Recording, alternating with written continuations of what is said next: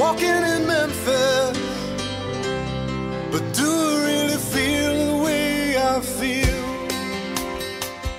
This is Matt Lottner coming to you live on a Monday evening from Adel, Iowa, breaking from our pattern of some historical review over the last few podcasts. Tonight, we are going to be talking about the future or the present.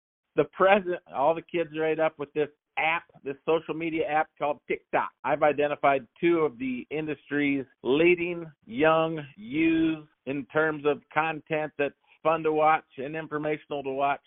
And those two individuals are Shayla Sancic from Ohio and a Will Meadows from Alabama.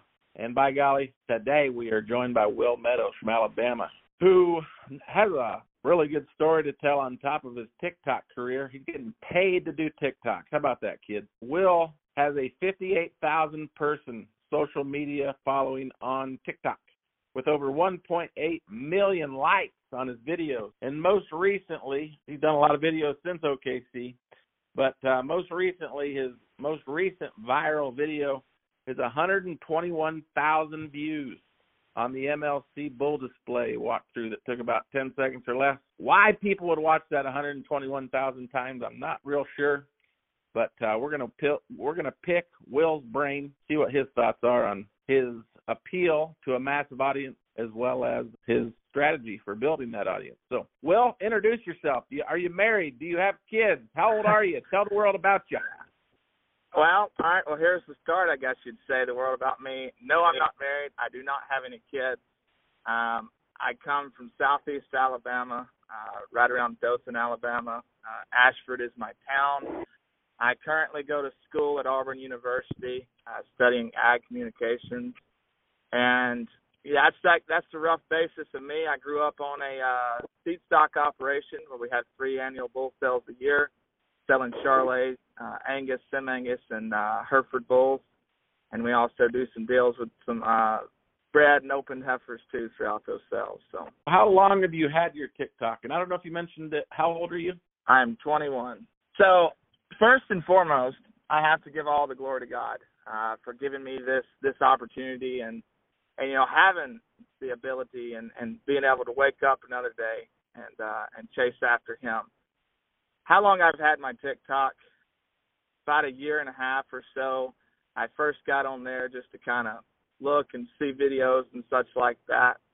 Then I started seeing different farmers and ranchers post up some stuff, and I was like, "Hey, how hard could this be?" I posted a couple videos of me feeding cows, and a couple of them took off. I guess the rest is history. Kind of just like showing off the ag industry, what the Lord's blessed us with, and telling everybody what I'm doing from day to day. If you've had it for a year, year and a half, I mean, I know that uh, during O K C, you're following those around fifty-two or three thousand, so you've gone up five or six thousand since then. And I am, as I tell Jason Colehouse from Algona, Iowa, I'm a student of the marketing game, uh, and I do like to try and stay on top of these trending uh, new apps and stuff, and I'll probably never uh, reach the fame and the stardom that you got there on TikTok because I do more more a different type of marketing, uh, visual, just trying to show pictures and whatnot. I, I don't. I think I have a face for radio, and that's why we're on a podcast.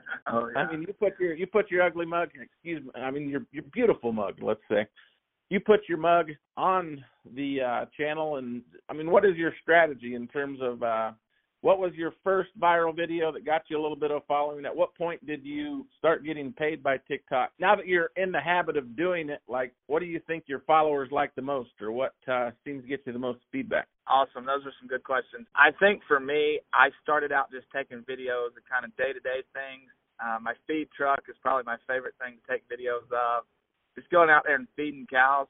At first, I was just explaining a little bit. I was probably putting some music to it. And then I started to kind of spice it up and kind of explain it a little more. Hey, folks, this is what I do. Um, this is kind of our day-to-day thing down here in South Alabama. And then I started, I had an accident when I was fourteen, and I started explaining more about my love for God and, and things like that in, in that nature, per se. And and that's kind of what really I like to do um, is, is talk about my faith and talk about uh, about uh about the good Lord.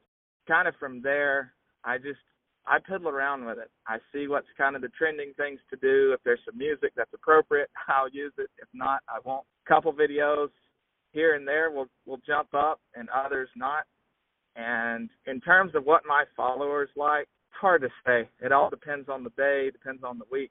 Like my pine saw video, I guess you would say, they kind of liked that because it was different than the norm. To use, I guess, a house cleaning product to keep bulls away from each other. So I don't think that I've seen that one yet, but I'll have to check it out.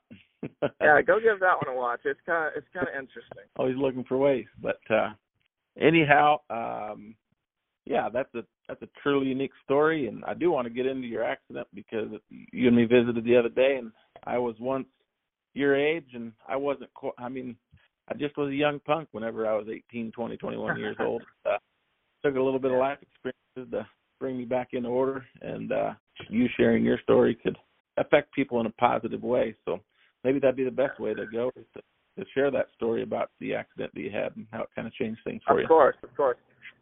So when I was fourteen, I got into a car accident. I was hit by a truck. I've had a total of four brain surgeries and months on end of different kind of therapies and such like that. When I mean therapies, I was fourteen, learning how to walk, talk, and eat again. Now, before this accident, my life was all about me. It was all about Will. I was very talented at football, and that was my drive. That's what got me up in the mornings to go. And that was my love for life, was football. And I took all the fame and all the glory for my glory. And I gave I gave none of that to God. Now, I did go to church. I've always gone to church. Every Sunday I get the opportunity to, I go. I was raised in a church, born born and raised in a church, per se. I didn't live that Christian lifestyle, taking all that glory for me. Throughout my accident, throughout those several years of different surgeries, of different, you know, therapies that got me stronger and closer uh, to the Lord and stronger in my faith. Before, I didn't have a voice to talk about the Lord. I was afraid I was going to get looked at differently, disowned by some of my friends for, for bringing that up in the football locker room. Now it's like I can't not stop talking about it. It's that it's that drive to want to know more about our good, good Father and, and share all that we can about Him. That accident, was it tough? Yes. Was it aggravating at times? Yes. Did I get a lot of things like my ability to play football taken away from me? Yes. But what did I get back? I got back a voice that I'm forever grateful for, that the Lord gave me to speak about His love, His truth, and His grace that He gives us. So uh, as time goes on, we all have struggles one way or another, different different forms and different types for each person. You know, that we talk about John Maples, and uh, he's an amazing human. And sometimes he comes at me with negative criticism. I always will receive John, John's advice, and uh, want I want more of it because I think he's got a few years on me, and uh, I, I do value his opinion. Since you and me both know him, uh, I'll use him as an example. But uh, whenever someone comes at you with a negative, how do you turn it around and turn it into a positive? I would say for me, in terms of, you know, and, and I've had this throughout my time, uh, throughout my accident, get looked at differently and things like that. And, and yeah, that's true. For me, be a light is, is the best answer I have to be. Be a light. When you get things thrown your way, show God's grace. When you when you get something that, you know, really dives deep in, into your feelings, into your emotions, give grace, show love, uh, because that's what God calls us to do. That's what Jesus did when, you know, everyone was, was looking down on Him when He was toting that cross uh, up on the hill, and He still gave grace and He still gave love. Speaking briefly about, uh, you live in the S E C conference area, and you talked about uh, giving all your efforts towards succeeding in football and not living the right way. Can you just let the audience that lives outside of the uh, southeastern United States know how important football is, whether that be high school, college, or pro? It's just, it's on another level, isn't it?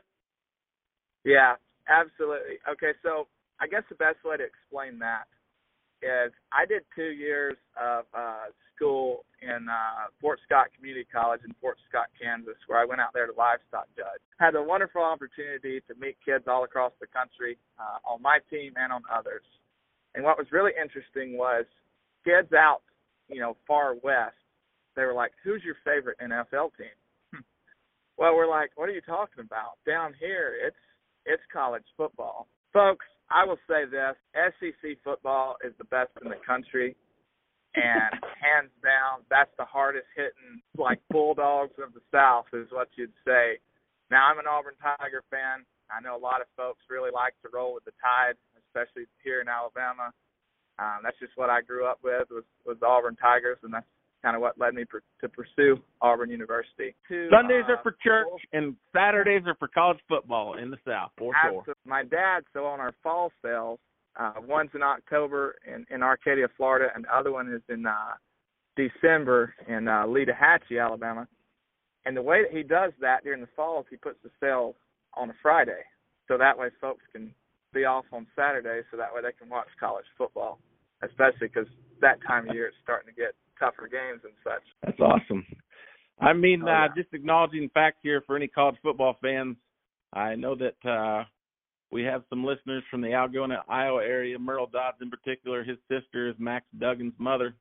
I mean, it was sixty-three to seven or whatever the score was. So uh, in the year two thousand twenty-three, even though I'm a huge, huge, huge Merle Dodds fan, and Merle made me become a Max Duggan fan, and that was quite the ride through their Big twelve championship game, national semifinal, and then, of course, the letdown at the end. But uh, still an amazing season for Max and his family, including Merle.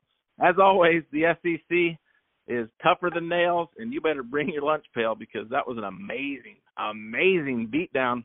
And uh, still, uh, guys got to acknowledge that national semifinals in both games, amazing football. Wish we could have got a little bit more of a uh, not a one-sided game there in the championship, but just, just an awesome college football season, dominated by those S E C teams, for sure. I will completely agree with you. Max Duggan, his story, his growing up, was really kind of cool to watch in the previews before the game. I became a huge Max Duggan fan just by the way he, he, he goes throughout his walk in life, his walk with Christ, and, and how he does things. I thought that was really kind of neat. So I know that uh, if I forget to ask this question, uh, people are going to tell me I should have asked it. How much money are you making on this TikTok deal, and uh, have you entered a new tax bracket because of it? Huh. No, I, I, it's just honestly, it's more of like a token, I guess, of appreciation. Is is that kind of deal? You're not so, living off of it I, yet. Absolutely not. I don't really plan to live off of it. Honestly, I'm just having fun with it. I enjoy and, and showing kind of what I'm doing, uh, the Lord, what He's blessed us with. I love to talk about that. And uh, I'll get on there and show some steers and show some bulls on there from time to time. So going forward outside of TikTok, what is the five to ten-year plan for Will Meadows? And that's a hard one to answer, especially because I get asked that one quite a bit. I, I honestly do not know. I still have yet to kind of figure that out and get a game plan. I, I have a tug on me from if I want to come back to the farm, if I want to go have a job outside of that. There's one thing that kind of holds me back, too. I don't really like to sit at a desk. I'm one of those that likes to roam, and I like to get out and meet and greet with folks. So mm-hmm. If anybody's listening has any job offers for an ag communications major, I would love to kind of hear that. Yeah, I, I, I would I would relate to that well because um, I'm going to be forty-one next month, and I'm sure that it's a cliche. A lot of people say it, but it's, it's as honest as it is for me. I still don't know what I want to do, and I'm forty-one years old. I've been messing around with these show cattle for the last uh, twenty, twenty-something years since I got out of high school. So anyways, uh, I wouldn't worry about it too much. You're a sharp young man. You got a good head on your shoulders. And with uh, with your uh, religious and spiritual uh, guides pushing you forward, I guess uh, I'm sure that you're gonna. It's all going to turn out well for you. Let's give John Maples a little shout-out. Can you uh, – have you been to John's? Is, is his calf crop as great as ever? Tell me about that Monopoly cow that keeps hitting home runs with In God We Trust. I think there's a dominant steer in the Texas market right now out of uh, John's. Absolutely. Can you give him a little shout-out? Absolutely. So I actually worked there for John Uh, you know, when I get off at school and stuff like that there at Auburn, I, I do drive up to Waverly and love he and his family quite a bit. They have been very, very kind to me over the years. His cap crop this year is second to none. It's, it's one you'd really want to come and pick through and choose. Something truly for everybody. And the reason I say that is there's a lot, a lot of good ones out there, but a whole lot of differences too. Uh, a lot of these he has is kind of reset tech- Texas market, but still, you know, some that can go all over the country. Come out and see them. Uh, we'd love to have you anytime.